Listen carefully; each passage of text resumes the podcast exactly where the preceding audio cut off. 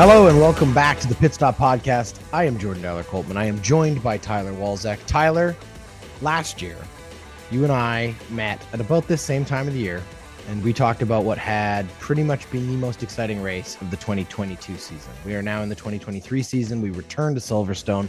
It is always a gem in the Formula One crown. It is one of the most famous, most iconic, arguably most uh, exciting tracks in Formula One certainly one of the biggest races of the year for a lot of the teams because they're based in Great Britain. They're based near Silverstone. Some of them are based at Silverstone if you're Aston Martin. Lots of British talent out there, three big drivers. I was excited going into the weekend and I don't think it disappointed. How about you? Oh, great. We had everything you could want in a weekend qualifying in the rain, and then a race that had I don't know if we could say that this had high event racing or if it was just from start to finish close race, like closer and different names at the top than we've talked about all season. Yeah, um, let's jump into that. Really, what it was. Yeah, let's jump right into that. That's where we should start because obviously the massive McLaren upgrades make a huge difference here. So McLaren brings a, a, big package. Lots of teams brought some upgrades. This is one of those tracks they like to do that on because it's close. You don't have to ship parts all over the world. It's easy to do. You're close to the factory. But McLaren has really been struggling to start the year. We slowly starting to see them gain, and obviously we saw a big jump for Lando Norris uh, a week ago, and we talked about that. That he had the upgrades. Piastri didn't. They upgrade both cars for this weekend, and they were fucking fast fast right from the get go. So we can even start this conversation with qualifying um, because we kind of do like to go through the whole progression of the weekend. But this qualifying was it was all about McLaren. Yep, all about McLaren the entire time. It was. I don't think I've heard a bigger roar for a car or a driver than at the end of Q3 when Lando Norris came across and got provisional pole right before obviously Verstappen came by behind him. But that was loud. That was one of the louder roars I've ever heard um, at a at a racetrack. And I know they've been trying to emphasize that a little bit more over the past three years, but that was and I think it might have been because I also wanted it to be Norris. And like just that storyline of being in um, Great Britain and him being from there, being able to be on provisional pole, take it away from Max, who's been there for like five years in a row, it seems now. Um, that was an awesome moment, um, which was a a probably the best moment of a very exciting qualifying.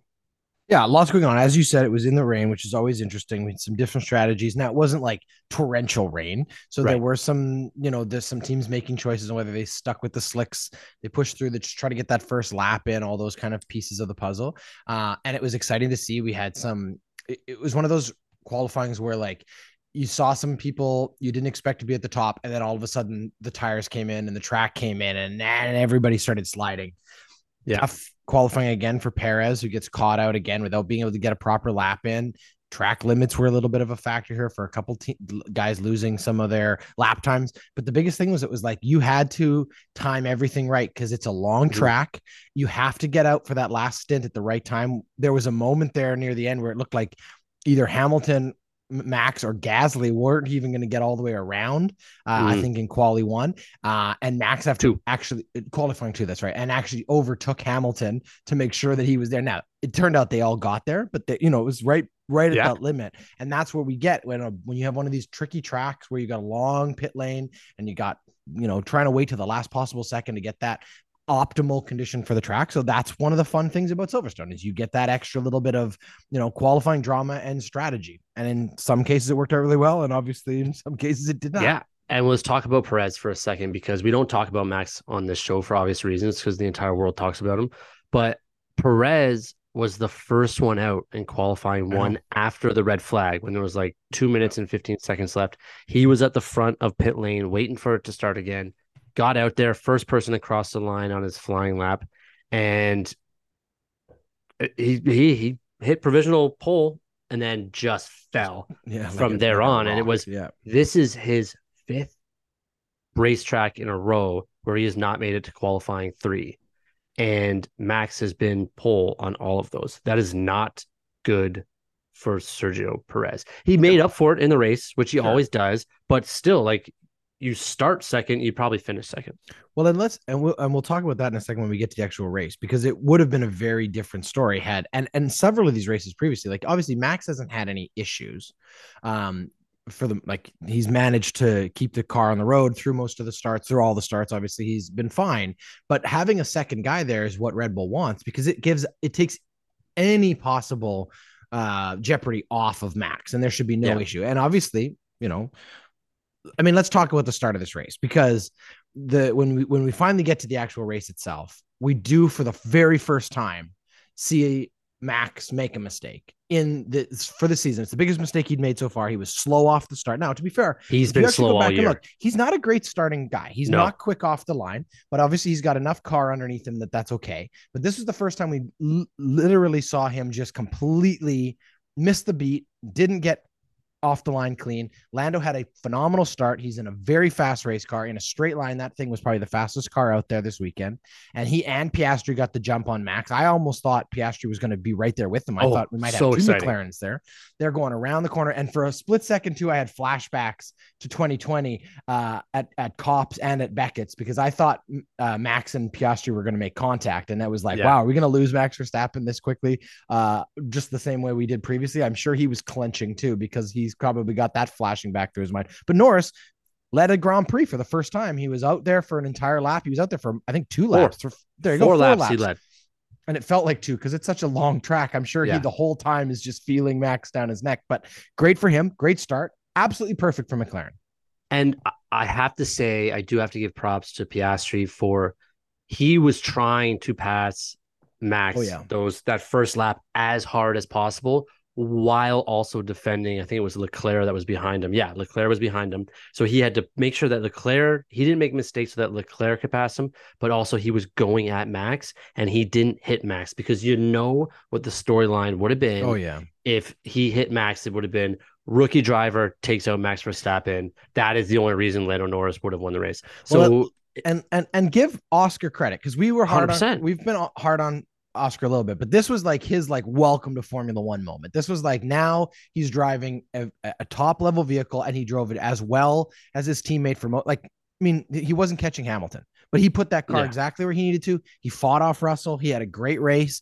The you know the team did a great job in the pits, but Oscar drove the best race we've seen so far from in Formula One. Obviously, it helps when the car is good, but even still, you know, to be able to drive almost as well as your teammate all weekend long, when your teammate's what in his like fifth season, like much more experienced guy in the other car, and you you didn't look out of place. You know what I mean? For the first time this season, he looked like he belonged in Formula One. And that's what we've all been expecting out of him. He was this wonderkin coming in. Everyone wanted him. Everybody wanted to see what he had. And now we're finally like, oh, look, he, he's he's confident. He's capable. He can do things with that car. And if this car continues to be fast for them and push for them, you know, we can look for him to start to be the one to push his teammate. That'd be awesome. The the only flaw with Piastri this weekend was he got he pitted a lap too early. Yeah, because then you on, got the virtual the safety car exactly. But it's that also was and, a, and a fluke yeah. thing. Like yeah, he he sure. came in, they were pitting, everyone was trying to go through the pits, and then I think it was Magnussen's engine blew. Yeah, um, just gave up. Yeah, Magnussen's engine gave up, and it was like okay, so now the virtual safety car comes out, and that is when everyone else kind of in the top five was able to change their tires. He just ended up going in a little bit too early. That is the only reason that Piastri is not on, on the, the, podium, podium this weekend, yeah. which I don't know how I feel about it because it was nice to have Hamilton in his home track on the podium, but at the same time, like what a story it would have been for Piastri and Norris and McLaren to all be on the podium. Um, after the upgrades being like hey this is we finally did it we got to where we thought we'd be so i wanted to talk about that virtual safety car and into the safety car moment because it was kind of a weird thing where like we we earlier in the year we were pretty critical of some of the decisions that that the marshals or the the uh, race directors are making in terms of like when it was a virtual safety car and when it wasn't. This was one of those awkward ones where like again we kind of got a hint of indecision. It's like they went virtual safety car for like a lap. But again, this is such a long trek that a lap is a long time. And then they decide to go full safety car. That allows the top three who hadn't yet pitted because of where they were on the track to just still also get a free pit stop out of it. And they ended up doing that. We'll talk about the tire selection because it was interesting to see that the McLarens went the other way. Uh, interesting but, is your word. Interesting the, is your word but the question I have is like, does this not again kind of reek of like indecision and just sort of like odds? Like it didn't end up mattering necessarily, but it's like, why didn't they just go right to the safety car if they knew they were going to have to get marshals out there on the on the track to move that car? It's like either make a decision or don't. I, I agree with you, and I actually thought that we were going to get a red flag, only because wow. in qualifying one on Saturday, Magnussen uh, blew his engine and parked on the the track and they had to throw a red flag. Obviously, different scenarios because the there's no virtual there, safety they, cars. A, there's no safety the cars there in qualifying. It's time. It's time for sure. That's the but, big thing. They want to stop the clock so that it, it's fair in qualifying. Yep, I get Whereas that. here, it's like they don't care. Run the run, run around. They're not going to. Max is still going to win.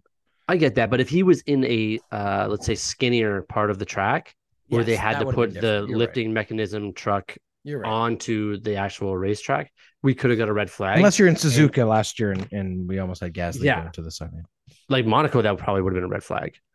Um, yeah, probably. You're right. So, so I I was kind of like, oh shit. At, at, I yes, you are right. They should have called a safety car immediately, a full safety car immediately, because I thought it was going to be a red flag just based off of what happened earlier. But I was like, oh, there's obviously other things that are to come from it.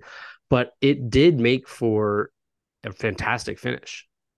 Yeah, and it's always fun when they when when you get a safety car in a race like that because it, once it starts to stretch out, you know, we let Max run away. It's like no, there was a second opportunity there for some stuff. It it really did also feed really nicely into the Hamilton Norris fight, which for me was one of the most exciting parts of this race. Right, like again, Max is off there with six seconds ahead or whatever. I don't think it was that far this time, but the point was, it was like we knew we were looking at a fight for second. I didn't. Norris wasn't going to catch Max unless Max had a mechanical issue. He only won by he only won by 3.7 seconds. Again, just under four seconds. Safety car definitely makes a big difference on that, right? 100%. Yeah. But the Hamilton Norris fight is interesting because, of course, we've we've seen a couple times so far. Well, even in the past seasons, these two guys are always good entertainment when they get close to each other. They're very like I think they're complementary for each other's styles when it comes to a dogfight when they're in equal hardware.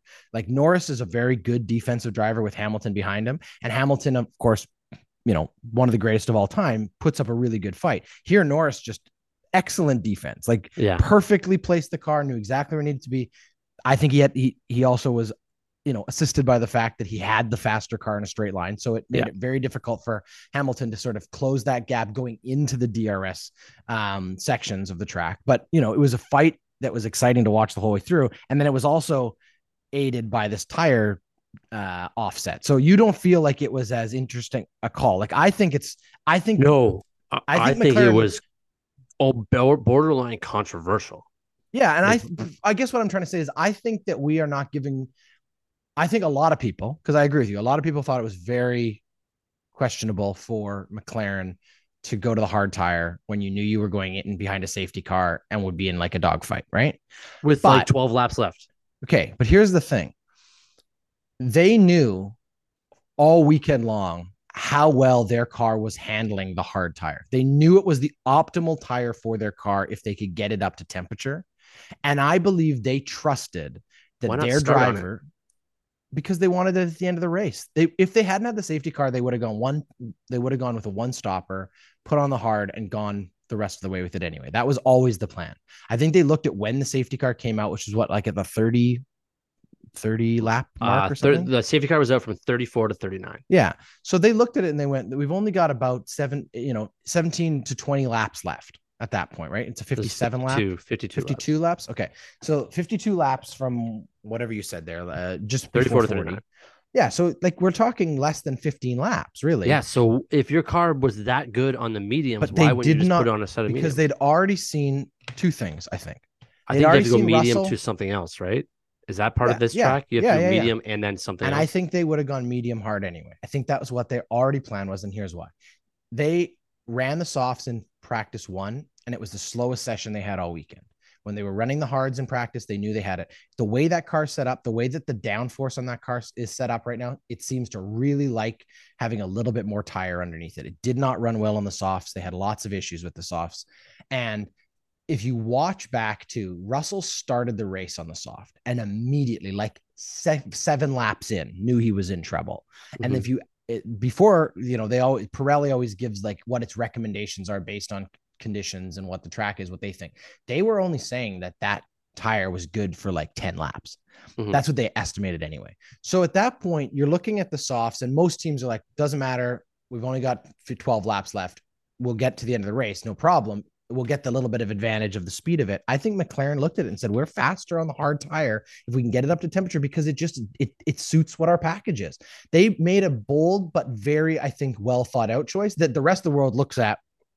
To be fair, like without all of the information that they had, Yeah. and looks at it and thinks, "Well, that's a bold choice." I don't think it was as bold as it looked uh, on the surface, I thought they and it worked. I was like, if they, if I was so nervous, but I also think it made for a better race as just like a fan that doesn't have, like, I'm not, li- I'm not watching each driver. I'm not watching, I'm not listening to just a certain headset, just watching the general Sky uh, broadcast. And I was like, why, why would you go to hards with 11 laps left? Like, I just don't get it. It's going to take three laps to warm up. But you're right. Like, I was wrong. Everybody else that thought that was wrong because and they took three laps, got it right. but then it was perfect. Then Perfect. he pulled away, pulled away, Like, and it was crazy. boom gone. But there was those three laps Yeah, You just had to survive between. Hamilton and Norris where it was like, and fuck, did he survive so well? Like that Yeah. was exciting. Was Totally. it? I'm trying to think of what race it was last year that Hamilton said, "Man, that Norris kid is so good." Yeah, I remember that too. I don't remember what race it was, but I do remember that moment. That's what I was trying to reference earlier. When we've had these guys come together, they have given Yeah. us some good drama. And he, and Hamilton also said, uh, and and this isn't our radio call for the week this year, but it was a or for this race, but it was a good radio call too. He was like, "That thing is a rocket ship, like Both in a straight line." He Russell knew- and Hamilton said that. they were like two different is-" times. Well, yeah, sure, they were staring at the back of him all day. yeah, but it's like it was crazy. And I don't know if too if you saw in the cool down room uh before the podium too. He came out and he made a joke to it at one point to Norris. He's like, "Do you know how how much fun it was to just watch you drive today?" And Norris is like, "What?" He's like, "That car looked so good out there." yeah. It's like that is two things. One, such an experienced driver. He's actually just enjoying the quality of racing in front of him, enjoying how that machine is performing while he's trying to chase him down. And then two, it's also like that's a huge amount of respect from a seven-time world champion to just be like, you guys hooked it up. Like that looked really good. Eight-time cool. world champion. Eight-time world champion. Yes, you're right. Did you catch that I did. during this race? Hannah Wadding- Waddingsworth or Waddington? the What is her name? yeah the, From uh, um uh Ted Lasso. Ted Lasso, that yeah. was pretty Great. good. There, awesome. That was awesome. Good for her. there was some good there was some good uh martin brundle interactions on the uh grid walk there i mean the other one obviously we had the the Holly, hollywood has arrived at formula one because we've got the brad pitt movie being shot Yeah. and there's a bunch of celebrities in the crowd. Shakira apparently has like a season's pass. She's at every She, race her now. and her and Lewis, Lewis are are best friends. And then Uh, yeah, I think you're you're talking about the Cara Delevingne thing. yeah and we've had some awkward martin brundle interactions if we recall miami a year ago when he mixed up the, the williams sisters and then i think he also mixed up an athlete thought it was patrick mahomes but it was a yeah, it was basketball player Banco, uh, um, uh, the basketball player for the, the Orlando Magic. right the draft pick um, um banco Ah. jim curie or something i can't even think of his name um, but I know who you mean. And he thought he was talking to Patrick Mahomes the whole time. It's just Yeah. like, oh, this is, but yeah. And then if you hadn't seen it, I mean, Martin Brundle tried to get an interview with this. I, what's her name? I, I'm not a, Cara Delevingne, she's Yeah, actress sorry. model. Yeah, yeah. Tried to get an interview with her, and and first her security was like no, and then he finally got the mic in front of her, and she said no, and then he goes, "Wow, it wouldn't have been an interesting conversation anyway." And he walked away. Yeah. So okay, did you know that r- recently? I don't know how many years ago, but if you were if you were a celebrity that you were in, you're gonna walk the pit or the grid, you are not allowed to have security with you because you that essentially makes it so that you have to talk to Martin Brundle if he comes up to you. So F1 basically made the Martin Brundle rule where you if you're a celebrity you cannot have someone there saying no you cannot talk to him because that's their whole pregame show is Martin Yeah. Brundle going around wandering around trying to find out himself, whoever he like can. trying to figure out who people are yeah so like and she I don't we don't everyone's kind of trying to figure out who the hell the guy was that said don't do this don't do this that's so funny. because he Martin Brundle said well no you have to this is my Yeah. show this is my grid so this is, this is what I wondered. area. This is what I wondered. Is she in the Brad Pitt movie? Like, was that somebody from production? no I think she just She's just she's well, just we don't know celebrity I don't I can't say because that's what I'm saying. Because that's the only other reason someone would have been with her. Like if they were shooting something, like because they were doing a whole bunch of like it's true yeah like just shooting, shooting, stuff th- That would make throughout it. sense. Like they, they when you eh, obviously you probably saw like they Brad Pitt and, and that other actor out there for like the the drivers and they're, they everybody's in this movie apparently. Like Yeah. like it's it, it'll be fascinating to see how it how they end up doing it. But they're definitely shooting it kind of like guerrilla style here on the grid. And Yeah. And obviously with the formation laps and all of the warm up, like it's just very strange to have it all happening there. I mean, we'll see how it goes the other races that are there. Um, Toto Wolff came out and said, "This is great evidence, though, that we're not ready for a an 11th team. There's way too many people in here." I'm like, yeah. I think there's probably a lot more people for the production of this film than would be on a normal team. But fair, fair point, fair point, for sure. Um, okay, can we get back to the race because I got yes, some beef. Yes, yes, All right, th- let's get to the race. Where's do you want to start? Where's your beef? I think you know where my beef is. Well, I uh, maybe. I think everybody listening knows where my beef is, and they're waiting for me to bring it up. Lance fucking Stroll. What are you doing? If you drive off a, off the track on a turn, you don't just come in and body check somebody else that's on the grid. That is insane behavior for a Formula One driver that's okay, been okay. in the game for like three not, years now. Not, he not was way anybody. off and he not came back on. Anybody. He didn't just come in and body. He took out anybody. Pierre Gasly, who ah. was just was just got just back for a nice Sunday drive. Do it, minding his own business. Just I, minding his own business. I can't tell you how livid I was when like Gasly just got past Sainz, and then Sainz took back that spot, but it was Gasly was going to fight for it over the next like five, seven laps to get that spot back, and Lance Stroll, who doesn't even deserve to be in a car, comes and just boom hits him off takes away his rear suspension and he's done for the race. Takes out both Alpines, or not takes out the one Alpine. The other Alpine was already gone because of uh, um, mechanical problems. Mechanical failure, yeah. But Gasly was, hey, listen, it might not have been the best weekend for him, but he was going to be in the points. He was going to be above the Ferrari. He was fighting the Ferraris, and Lance Stroll, who should like ah, I. Let's it have was, it. And, Let me have but it. the five second penalty doesn't uh, doesn't help Gasly at all. No. So uh, it was just so frustrating. I know. I know. to watch that happen. I don't, and I don't know what the what you're supposed to do about it, but I would be because Gasly was fighting Alonso for a majority of this race. For what? Where did Alonso finish? Seventh. Gasly was fighting Alonso for a lot of this race, and then he he also pitted before. Or no, he got a good pit. Um, but I, I, yeah. I'm so I'm like I definitely thought of you in that moment. I thought I bet Tyler's not a happy camper right now because that was it was it's, standing it's, on the couch and throwing things at walls. I'm like, are you kidding me, Lance Stroll? What the hell? Can't there you go. You can't do that. Yeah, not a not a good not not a great day for the Aston Martins in general. When they're watching no. when they're watching the only real rival they have this season, Mercedes, have a great race, and now Mercedes has a new combatant out there with a McLaren. Like it was a completely different bad weekend for them. Bad bad weekend for them. Like if if McLaren keeps this pace up, they're going to pass they're, gonna, they're, they're, definitely in the fight. They've done a great job of holding on until those upgrades have come along, and now they're they're in a great place to, to take advantage of it if they can. Now, this those upgrades aren't not going to work for them at every circuit. Like that's the kind of thing we saw last year with Mercedes too. Like some circuits, when you're upgrading, you still may have a fundamental flaw in your car, and the fundamental flaw is very simple. You didn't hire Adrian Newey 25 years ago, and so you don't have uh, a Red Bull. And if without that, every car is chasing. That's just how it's built. Now, let's talk about a team though that did have a good weekend and a, and a, a, frankly a great weekend by their standards. Williams had a very good weekend um, in terms of again yeah. some upgrades that started to to to come in and and and and started to just see some progress. You know what I mean? James Vowles has a big task to get this team back up to where it was once, you know, competing for championships. I think they're a long way off that, but they'd like to get into the fight in the mid midfield, and they had a great a great weekend. You know what I mean? Another and, oh, and, and, to be fair, building because Sargent had a good weekend last weekend too for them. We've been talking about how great Alex Albon's been. Like they are positioned to be a, a team that's going to, if they haven't already, sort of established themselves ahead of the Haas and the Alfa Romeo. They're right on the doorstep of just leaving those two teams behind them and the well, AlphaTauris. Frankly, like they're, they're going to be ahead of them. That's what I mean.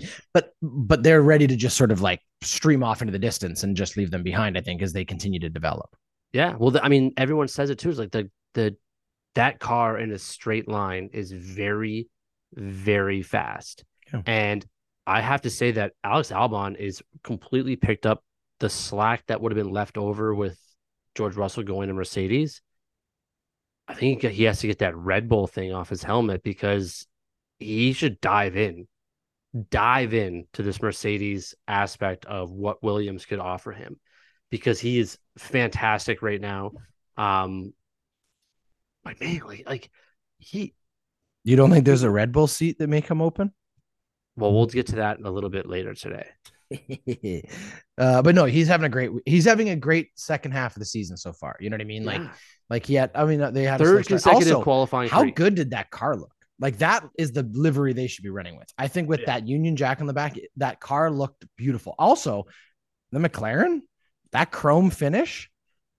Well, you can't take it off now, right? You just really fast. Best, you got your best finish. I think they got 30 points this weekend in the constructors. That's more points than they had all year. Fantastic. Fantastic.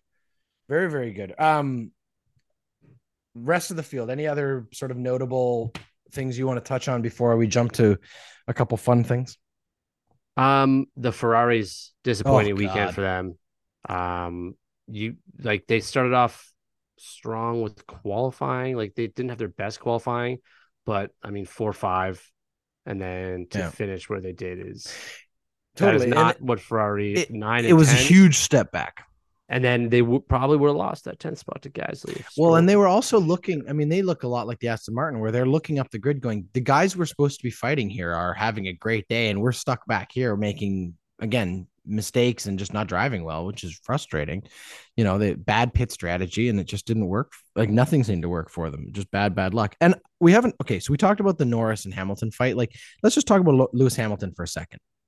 Lewis Hamilton always has a lot of pressure on him when he comes to this race. Obviously, mm-hmm. he's the greatest British driver of all time, right? It would be the same thing when Schumacher drove in Germany. It was the same, you know, like your your home Grand Prix. It's fine for Norris. It's fine for Russell. It's very, I'm, I'm sure it's very exciting, and it's a different thing when you are the goat of your nation and in the sport. Like it's a different thing, and lots of pressure on him to make sure that everything's there. And he doesn't have a great qualifying, you know, but he he does okay.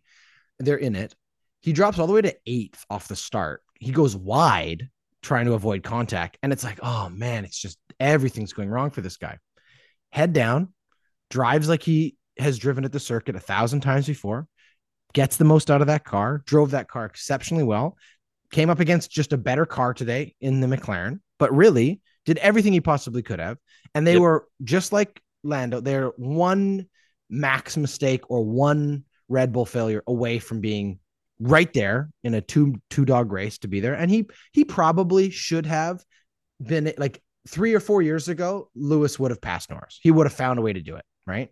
He just didn't have that today. He just didn't have that one move. And i'm sure he knew if he didn't do it right after the restart it wasn't going to happen because he knew yeah. if those hard tires got in and then and give Lando full credit he beat him today. You know what i mean? It was a good it was a good response by the McLaren. But I think it was one of Lewis's better outings than we've seen in a while, and he just felt he feels like he's confident. He still hates this car. They they all do. They all say that this car is not yeah. fun to drive. It's not. It doesn't look good. It doesn't sound good.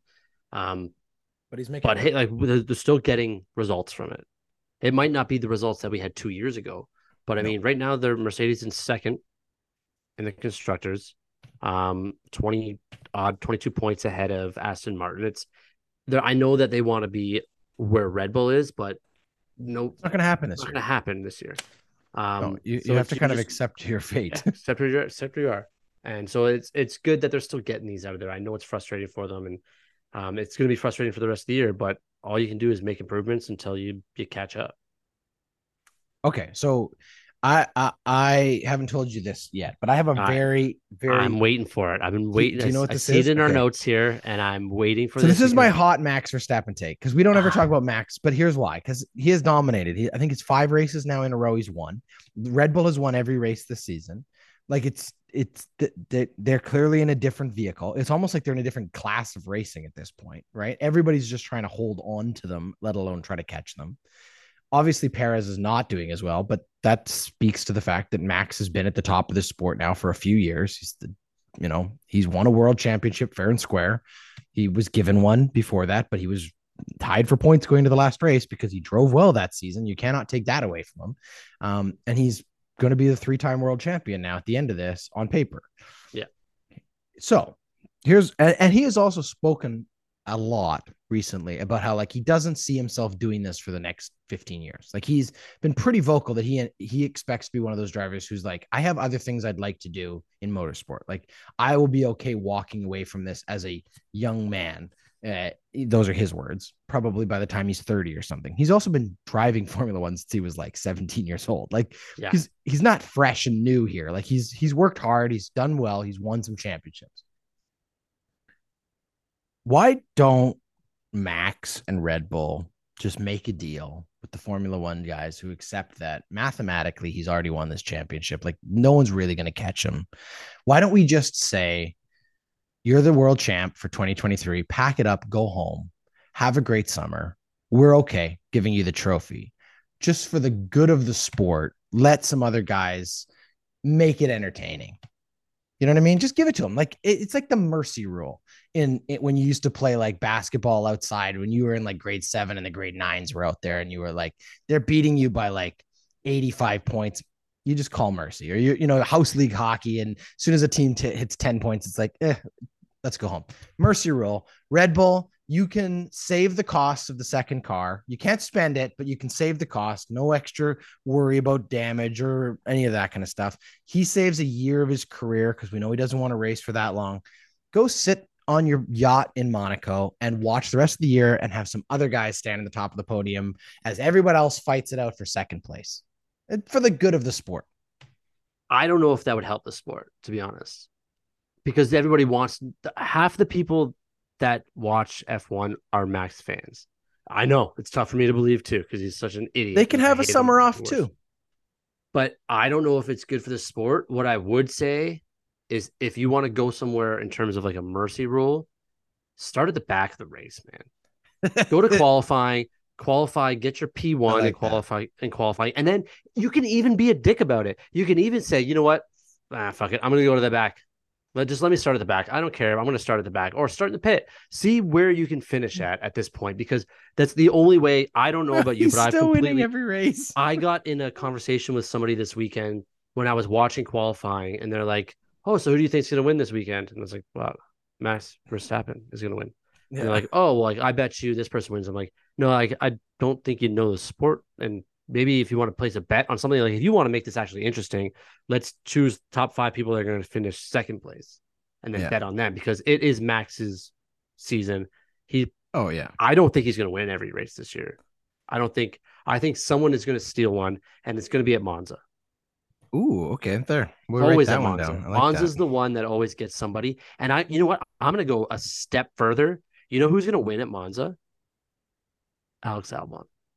Whoa!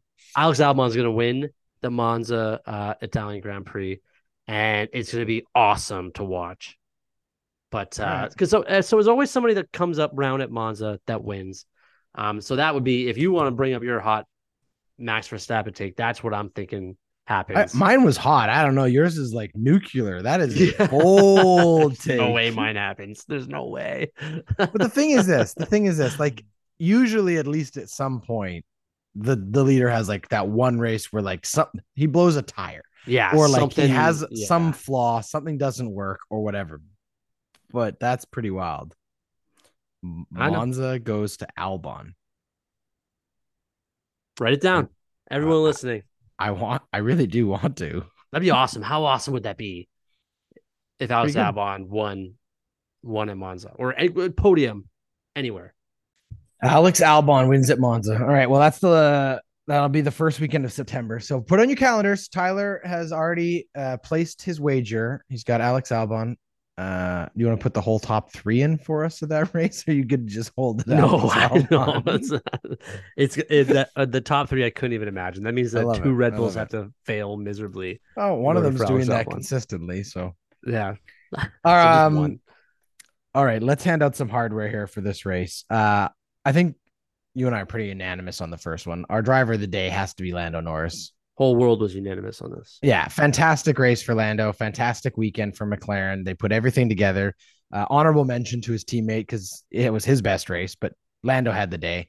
Uh, also, did you did you enjoy the podium ceremony and how it just devolved? Oh, chaos. chaos. They were like children. It was amazing. Yeah. Just the one lady that was trying to get a photo with Max was like, and they just started spraying her. She's like, I gotta, Well, I so they've got the two trophies, right? Because it's the British Grand Prix, but then there's like the classic, like English Grand Prix trophy, the gold trophy that has to be handed out also. So they hand out the first three, and that's sort of the signal. Usually the drivers are like, "Let's go." Lando hasn't yeah. been up there in so long. He, even Lembia, Labiasi, Lembiasi, I can never say it. Max's uh, engineer, they're all in it. They're all having a great time. This poor guy, he's there with Ben Salami or whatever his name is, and they're trying to hand out the trophy. And then she just she's getting her photo. She's trying to get a photo, dousing them. He ran out of there so quick. That was, that was really that was good. I really enjoyed that. Uh, it was right, good Lando to see Norris. Lando and them out there. Oh, totally. Our driver of the day, not so driver of the day. This one's uh, this it's, one's kind of a two handed thing. I mean, out of spite, Lance Stroll Fuck yes, him. Okay. okay. Um, in actuality, I think that if you're looking at the most dis- like if you are a fan of these people or these guys and this team, you're looking at Ferrari and you can choose Leclerc or Sainz um as not so driver of the day. There's no reason that they should be fighting for 10th place. Let's just give it to both of them. Done. Ferrari's not so drivers of the day. Done. All right. Uh radio call race. I don't have this clip up here, but my vote goes for uh when George Russell makes that great around the outside take and his his engineer comes on is like, "Oh, you're like one of them Buffalo gals." Yeah, I like that. Outside. And then, then they then the announcers had to explain it's from an old song. Yeah. Buffalo Girls go around the outside. And I'm thinking I'm like George Russell is not an old guy. I don't know if he knows what the hell he probably would have got the reference had you say Trailer Park Girls referencing Eminem. Yeah, he would have got a callback. That would have been pretty good. Either way, that's that's one of the best radio calls I've heard all week. That was yeah. fantastic. So we'll go uh, radio call the race for Buffalo Girls. Uh, overtake of the day. I have the same overtake for personally. The, the, the that move was great. He he he kind of gave us the inside fake. They weren't going to give him that line. He takes the all the way out and around, and he just like that's the first time I saw that Mercedes genuinely look Power. powerful. Like he just completely outmanned him. I think he took oh, that was lap 31. I think he took Leclerc over That's on that right. one at That's left right. field corner. fantastic. Yeah. Um, you know what I have actually, and I think that that because that's on my top two. All right.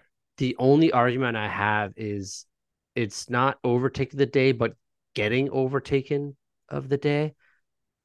Carlos Sainz got overtaken by Checo, Alex Albon, um, and Leclerc on lap 40 in the matter of like two turns. It's just That's he just brutal. I don't I, he must have just fallen asleep because it was first boom, turn, boom. Checo passed him, Albon got past him, and then his teammate passed him. I was like, this guy, what is going on? I mean, they also left him out there with some poor tires too, but um, I would I'll agree with you that it was probably Russell around the outside. The only other one, and I will give this an honorable mention too, is technically it's an overtake because he started Don't in second. Say it. Okay. Lando Norris did overtake Max Verstappen off the start, and it kind of set everything in motion. Now he didn't hold on to it, and it it wasn't really like the you know our qualification for overtake is usually like in racing, yeah. but faster off the line, got the position, held on to it for four laps. Like Lando should get at least an honorable mention. It was one of his. It was his best start. Period. Yeah, there you go. I thought you were gonna say Lance Stroll just no, body that's not an overtake. That it, technically, mess. he overtook him, and no one gave a shit. So I got FIA problems. All right. Our overtake of the race will go to, to, to Russell around the outside. Uh, that that's it. I mean, that's everything we have for the British Grand Prix. Uh, let's leave it there. The Ordinary Podcasting Network is excited to announce that we have launched a merch store on our website. The store is full of ordinary swag, including t shirts, hoodies, and hats. You can pick out something awesome and support your favorite podcast today by heading over to ordinarypodcasts.com. Mm. okay, Jordan.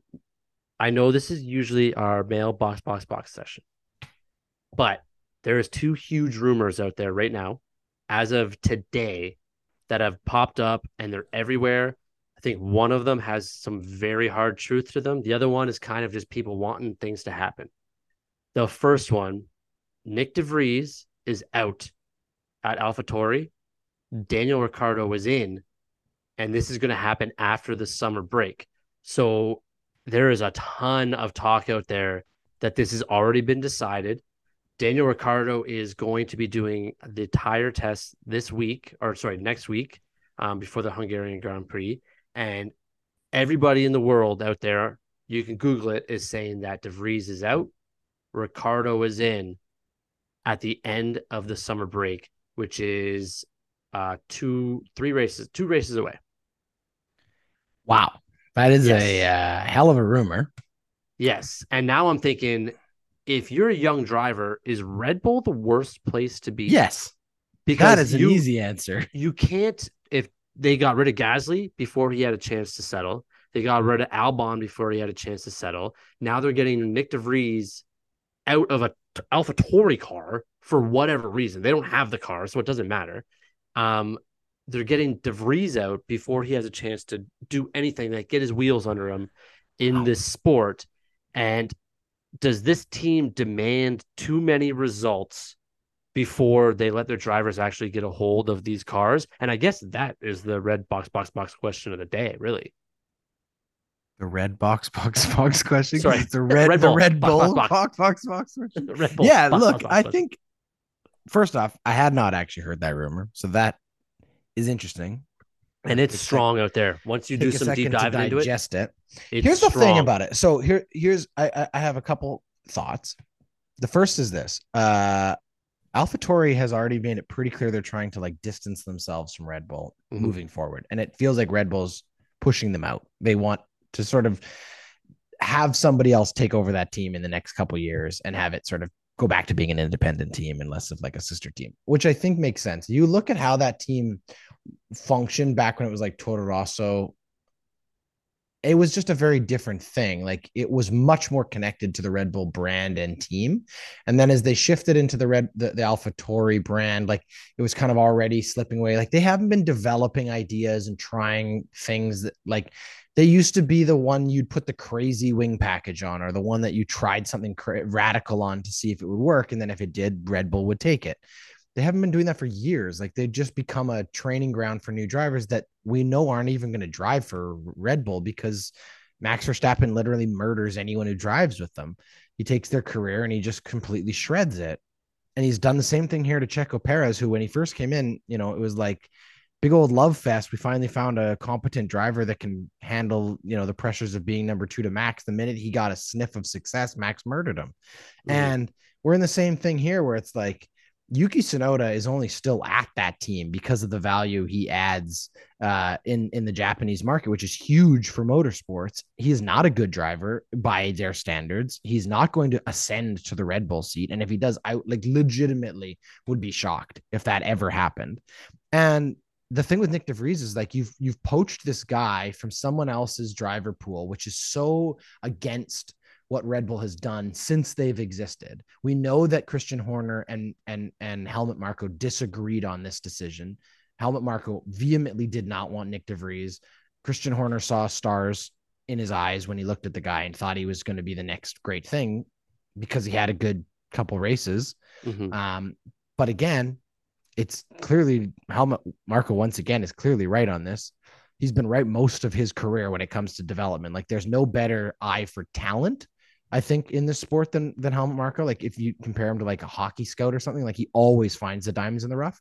But then they get into this team system, and it, it is a system of attrition. You know what I mean? And yeah. Daniel Ricciardo is already a victim of this system once, and now he's kind of come back in the fold because he's run out of options anywhere else. If he ends up driving for this team, that's fine. But like, is it a, is it really an upgrade? I don't think so. I mean, it's, it's no, it's not a lateral move. It's just back in the sport, is what it is. It's no, I mean for the team, gets... is it a good? Is it an upgrade though?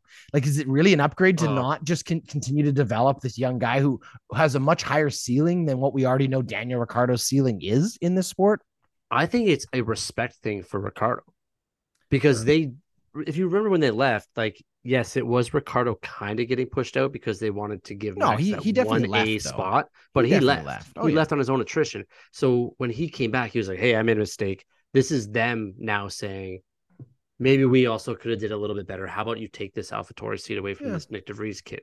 Now, this is a perfect segue for the second rumor rumor going around.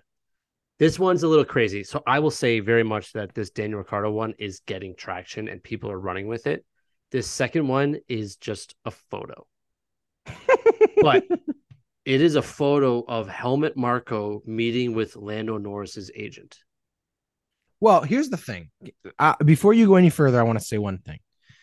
There are not two drivers closer in terms of friendship and bond than Mhm. Norris and Max. They're best friends. Yep. Best friends. Yep. And I, I think I know where you're going with this, and I don't disagree that it makes a lot of sense. It makes a lot of sense for everybody except for Lando Norris. I disagree. I think you think that you think Max Verstappen is going to be like, oh yeah, cool, come on in and try to take I some of think these that there is one guy. There's one guy who knows Max Verstappen well enough to be able to actually get in there and compete with him. Now, is he going to be number two? Of course, he'll still always be number two. But we already talked about this too. Lando Max Norris is not a number two guy. He's not a number two guy. Well, when is it's if he's in down to sec- his if he's blood in the and his fastest car. DNA, he is not. Look not what he did this weekend guy. when he's in a competitive car. Imagine him in a Red Bull. Holy shit. We would have a fight on our hands. Imagine him in two years in a Mercedes. No, he doesn't drive- against He's not going to drive Max Verstappen. Yeah, he's not going to drive the Mercedes.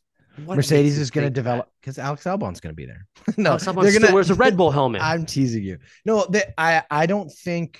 I think there's a better chance Lando Norris drives for Red Bull than he does for. Remember, the McLaren is this island. They're out on this limb. Like they they don't have the same relationships that these these some of these other teams do. Now, sure, they he's got a Mercedes engine in his car, but whatever. Like that's that's that's neither here nor there. At the end of the day, So it's if just, you're Lando, doesn't build that Lando relationship. I mean, his contract's not up till 2025, Yeah, so yeah, it's yeah. kind of like there's a bunch of hoops to jump through before this. But you can easily get out of those contracts. We've seen this before. Um, and if they're not happy with Perez, which I don't know why especially you would you drive be, for McLaren, i.e. Yeah, Daniel could- Ricciardo. exactly, you could just go like to Red Bull and be their second driver. But if you are Lando Norris, do you wait till Lewis Hamilton retires when your contract is up in 2025, knowing that your car's kind of good right now? Or do you jump ship at the end of this year with a bunch of conflict and go to Red Bull, knowing that you now have to race against your best friend who is an asshole and wants to take every single win away from you? Or do you try to just compete against your best friend and try to take wins away from him in a different car?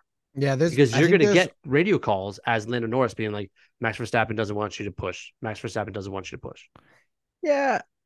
Yeah, but again, it, it- Friendship only goes so far, man. yeah, but if you're if you are put yourself in their shoes though. You're the one of the most highly competitive sports in the world. You are one of the most highly competitive athletes in the world.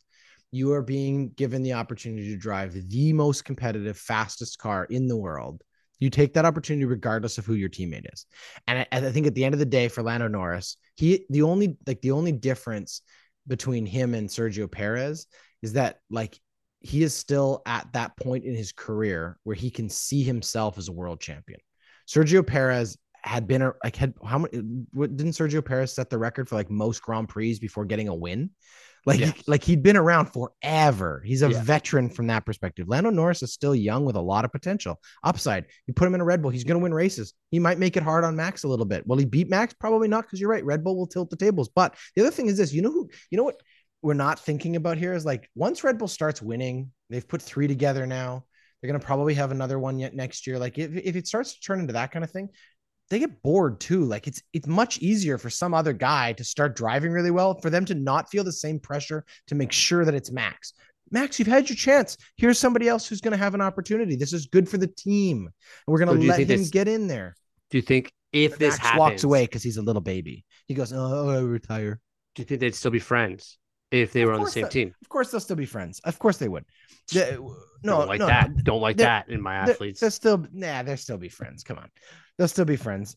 I- I think the thing is that it, I wanted to go back to one thing you said. Like, if if if Lando Norris is waiting for Lewis Hamilton to retire, there's another wild card there, and he's sitting in the Mercedes garage. There's no reason Mercedes took a risk on paying my uh um uh what's his freaking first name Schumacher uh Junior to be there if they don't have Mick Schumacher? Thank you. I, I just- yeah I couldn't get over the the mic out of the league, not even he's out of the sport Just for wait though. 10 So- races and you forget his yeah. name.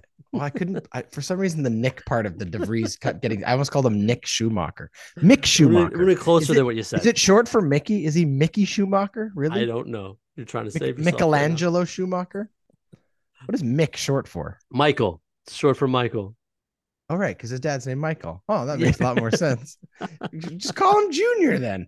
It would have been great, just like Dale Earnhardt. We could have had Dale. We could have had Michael Schumacher Jr. That's even more pressure. Jesus. All right, here's the thing: Mick Schumacher is in the Mercedes program because they are going to try to build a plan to get him back into the sport. They still believe he's capable of that. Look at the way that they groomed George Russell into what George Russell has been. They are going to find a way to get him either back into a Williams or into another one of their um uh like uh, engine partners cars and get him back in this sport too and i think that there are several people in the mercedes pipeline ahead of lando norris as far as i'm concerned but i might be wrong if lando norris keeps driving like this toto wolff is also going to be looking at it we will be in an arms race because both 100%. of those two teams are going to want him for sure 100% for sure those are good rumors i like them. the first one's the first one's good but the first one is it seems like it's happening and I, yeah. I this this all happened over the last twelve hours, but it seems like it's happening. Very crazy, which is crazy. Well, we're getting close to silly season, so it, it starts. It usually starts right about now. Yeah. Can we talk about one other thing before we jump into the next race? Just because it also came down this week, and we like to talk about the news. Yeah. So you and I both really enjoy Formula One. Is it fair to say that? I mean, we do a podcast for it. Okay, so it's fair to say that. It's fair to say that. Okay, great. All right. Just making sure. I don't want to speak for you. I enjoy it. I know you enjoy it. Are you prepared to enjoy it for 11 straight months next year?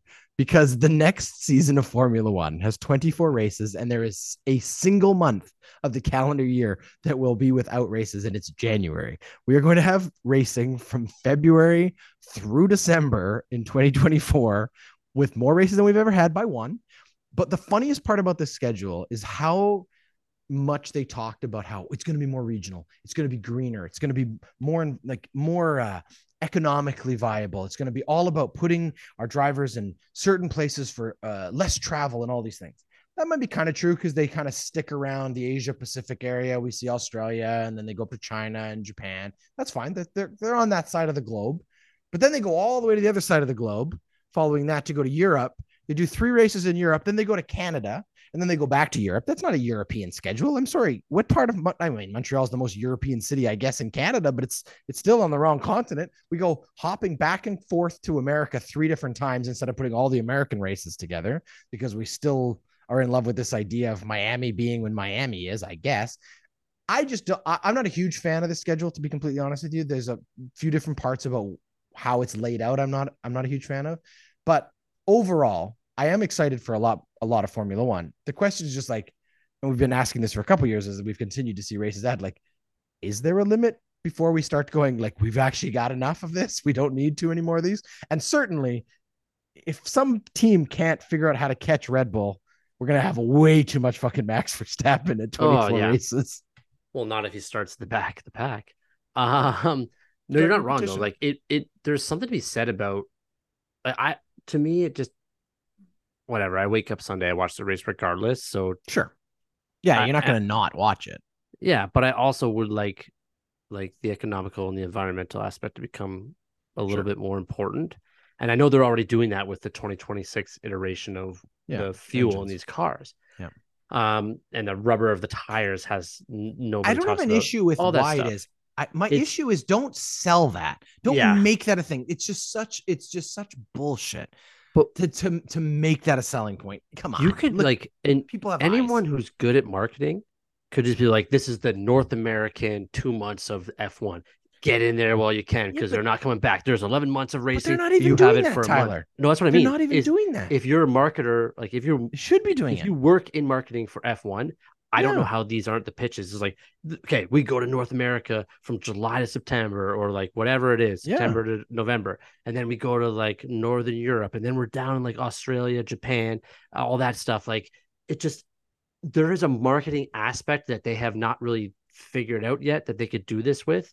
Yeah. And I'm sure there's just still other money that's like, no, we want to be first. We want to be second. We want to be third. Like there's no doubt in my mind that like, I know they start the seasons off in like Abu Dhabi and like where it's warm to try to get these drivers into like health wise just for their own bodies to work out in warm temperatures hot temperatures to so that they can operate at higher levels than our like what you and I operate at I yeah. get that so start with that Yeah. And then, but I also know that Australia is like, we've always been the third race. We need to be the third race, blah, blah, blah, blah, blah. But like, come on, there's a point where things need to progress. And there, we're no, not far from it. Like, I, I think it'll happen once things in 2026 start happening. But yeah. yeah, there's no reason you can't, as a marketing person, be like, here we go, Canada, Miami, then we're in Austin, then we're in Vegas, then we're down Mexico, then we're in Brazil. Like that, yeah. that can easily happen. So uh, I just want to talk through it because it's also it's also interesting because some of the races we've seen in like specific spots have also moved, which I do think is interesting. So we still start in Bahrain, which we've done for the last couple years. Then we go to Saudi Arabia, which like in the last couple years has been near the end mm-hmm. of the season. So we two races in the Middle East. Then we go to Australia. As I said, they sort of stick around the Asia Pacific. So it's Australia for three, Japan, China, which we haven't now seen since COVID. So that's exciting to have China back because that's a yeah interesting circuit. Then they go from China to in two weeks, they go from China to Miami. I guess you're going the correct way around the globe if you go across North America. Sure. Right? Don't go back the other way. But then we go Miami in the first week of May. And in the third week of May, we're in Imola. Fourth week of May, we're in Monaco. And then we're in Canada. Yeah. Then we're in Spain, Austria, United Kingdom, Hungary, Belgium, Netherlands, Italy. That's fine. That's Europe. I get that. That makes sense, right? To the middle of August. Azerbaijan, all of a sudden in September. How hot is Azerbaijan going to be in September? I mean, it's not like the Middle East, but it's still a hot continent, part of the continent. And usually that's early in the season, right? Now we got near the end. And then guess where they go? Singapore. Singapore. We've already been to Asia. Why are we going back to Singapore? And here's the best part you know where they go after Singapore? Austin. Not near Singapore at all. and then they go to Mexico City and Brazil and Las Vegas. So at least now we're staying on the Western Hemisphere. We go to Qatar near the end, and then uh, uh Abu Dhabi obviously finishes it. I don't yeah, know. And sorry, I said Abu Dhabi to start the season, but it's um yeah. it's Bahrain, Saudi Arabia that starts the season. Still anyway. Still anyway, I, I I am excited. We're gonna have one extra race. I would not be surprised if we see an additional race beyond that added. I don't know if you saw this rumor, and now we're really digressing into rumors, but there is a proposal right now in front of um, the state of New Jersey to build a Ugh. permanent Formula One track in Atlantic City. They want to build an entire permanent racetrack with condo units and like make a little town just on the outskirts of Atlantic City. Here's the problem with the United States and F1, and I'll say this very quickly: is that the United States, I would say North America, are very hot cold. They're very streaky in what they like. So, and also they have a racing sport that they love. It's the biggest sport in North America, and I don't know if F1 is going to be able to be that for an extended period of time just because of how people always look oh they're just following each other they're just following each other yeah. um here's the challenge so build, that, like though. they have three just live with three i get you i get you i get you yeah. but here's the pushback well they have four now who we got a what? canadian race too well, yeah, sorry. The, yeah, I was talking, I was shitting on the United States of America. Okay, sorry. Okay, okay, yes. okay. we do that up here in Canada sometimes. Here's the thing. Here's the thing and I don't, I do not disagree with you because I'm frankly, I would, if Miami disappeared tomorrow, I would not miss it. Like, there oh, are, no, that is the extra race, and we will see how Vegas goes. I have high hopes for Vegas only because it will be a spectacle, but I cannot guarantee you it's going to be a good track. No, right? Like, Austin is a great track because it is a bespoke built freaking racetrack, right? Yeah. These other ones where you're trying to like pigeonhole something in don't work well. Yeah. But here's the thing NASCAR is the biggest sport in America by viewing numbers. That's true. Well, I don't know if it's actually still bigger. Stadium capacity, viewing numbers. Okay, like but sales, viewing numbers, all, I think everything. the NFL is probably bigger.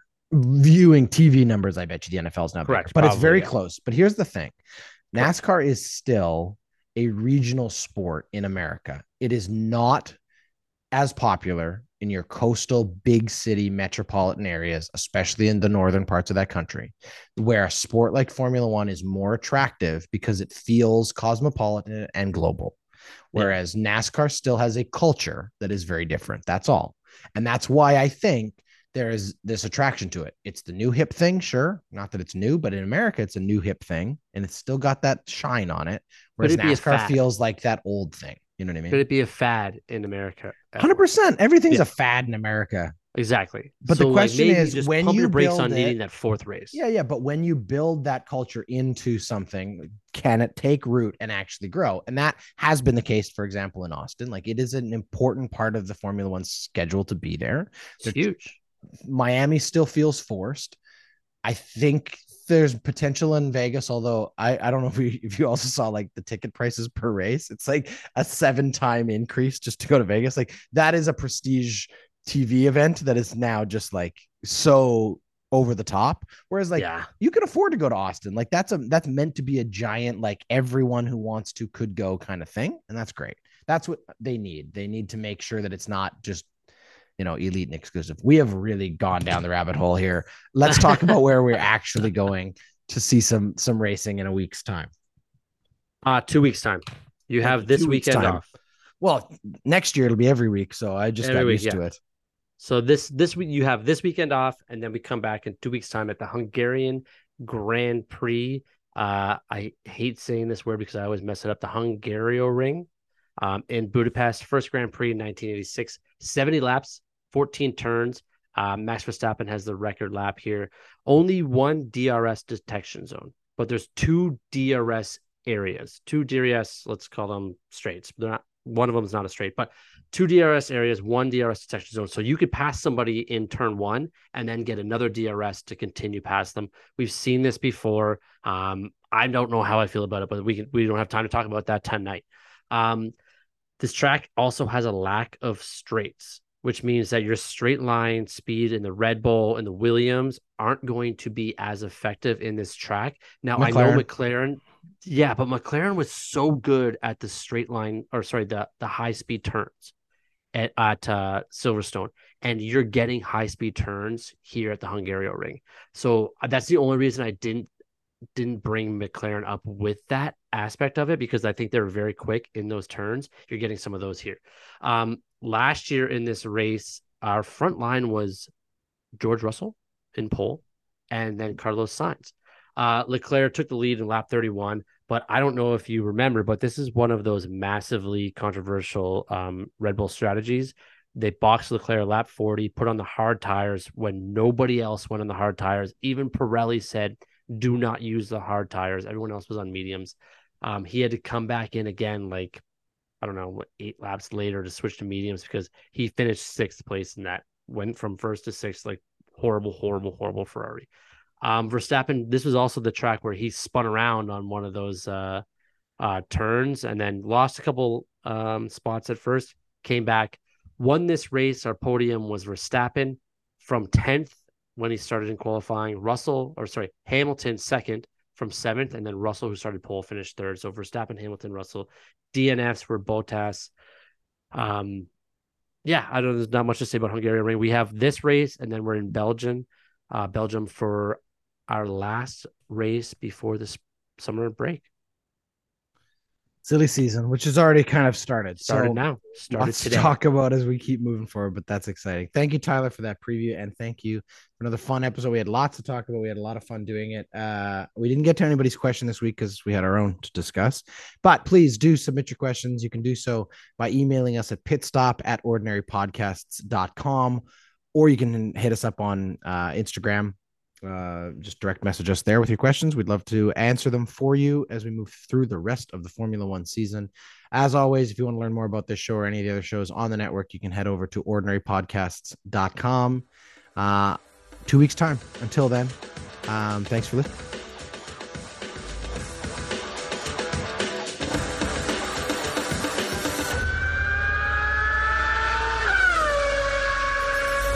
Pit Stop Podcast is a presentation of the Ordinary Podcasting Network. Thanks for listening. Lando's facial hair. Did you see it? Yeah, his little Van Dyke. Yeah. Oh, that's all I wanted to talk about in qualifying. Because like he came out of qualifying, took his helmet off. I was like, whoa, what the fuck? It's it's dark. It's dark Norris. The Ordinary Podcasting Network wishes to acknowledge that the lands on which our conversations take place include Treaty 6 territory, the traditional meeting ground and home for many indigenous peoples, including the Cree, Dene, Saulteaux, Blackfoot, Métis, and the Nakota Sioux peoples, as well as the unceded territories of the Coast Salish peoples, including the territories of the Musqueam, Squamish, and Tsleil-Waututh nations. We acknowledge the many First Nations, Métis, and Inuit whose footsteps have marked these lands for generations. And we extend our appreciation for the opportunity to live, create, and share stories on these territories. The Ordinary Podcasting Network intends to engage in conversations and dialogue which acknowledge that reconciliation is not a destination, but a journey, and that we remain committed to practicing our craft in a decolonized space.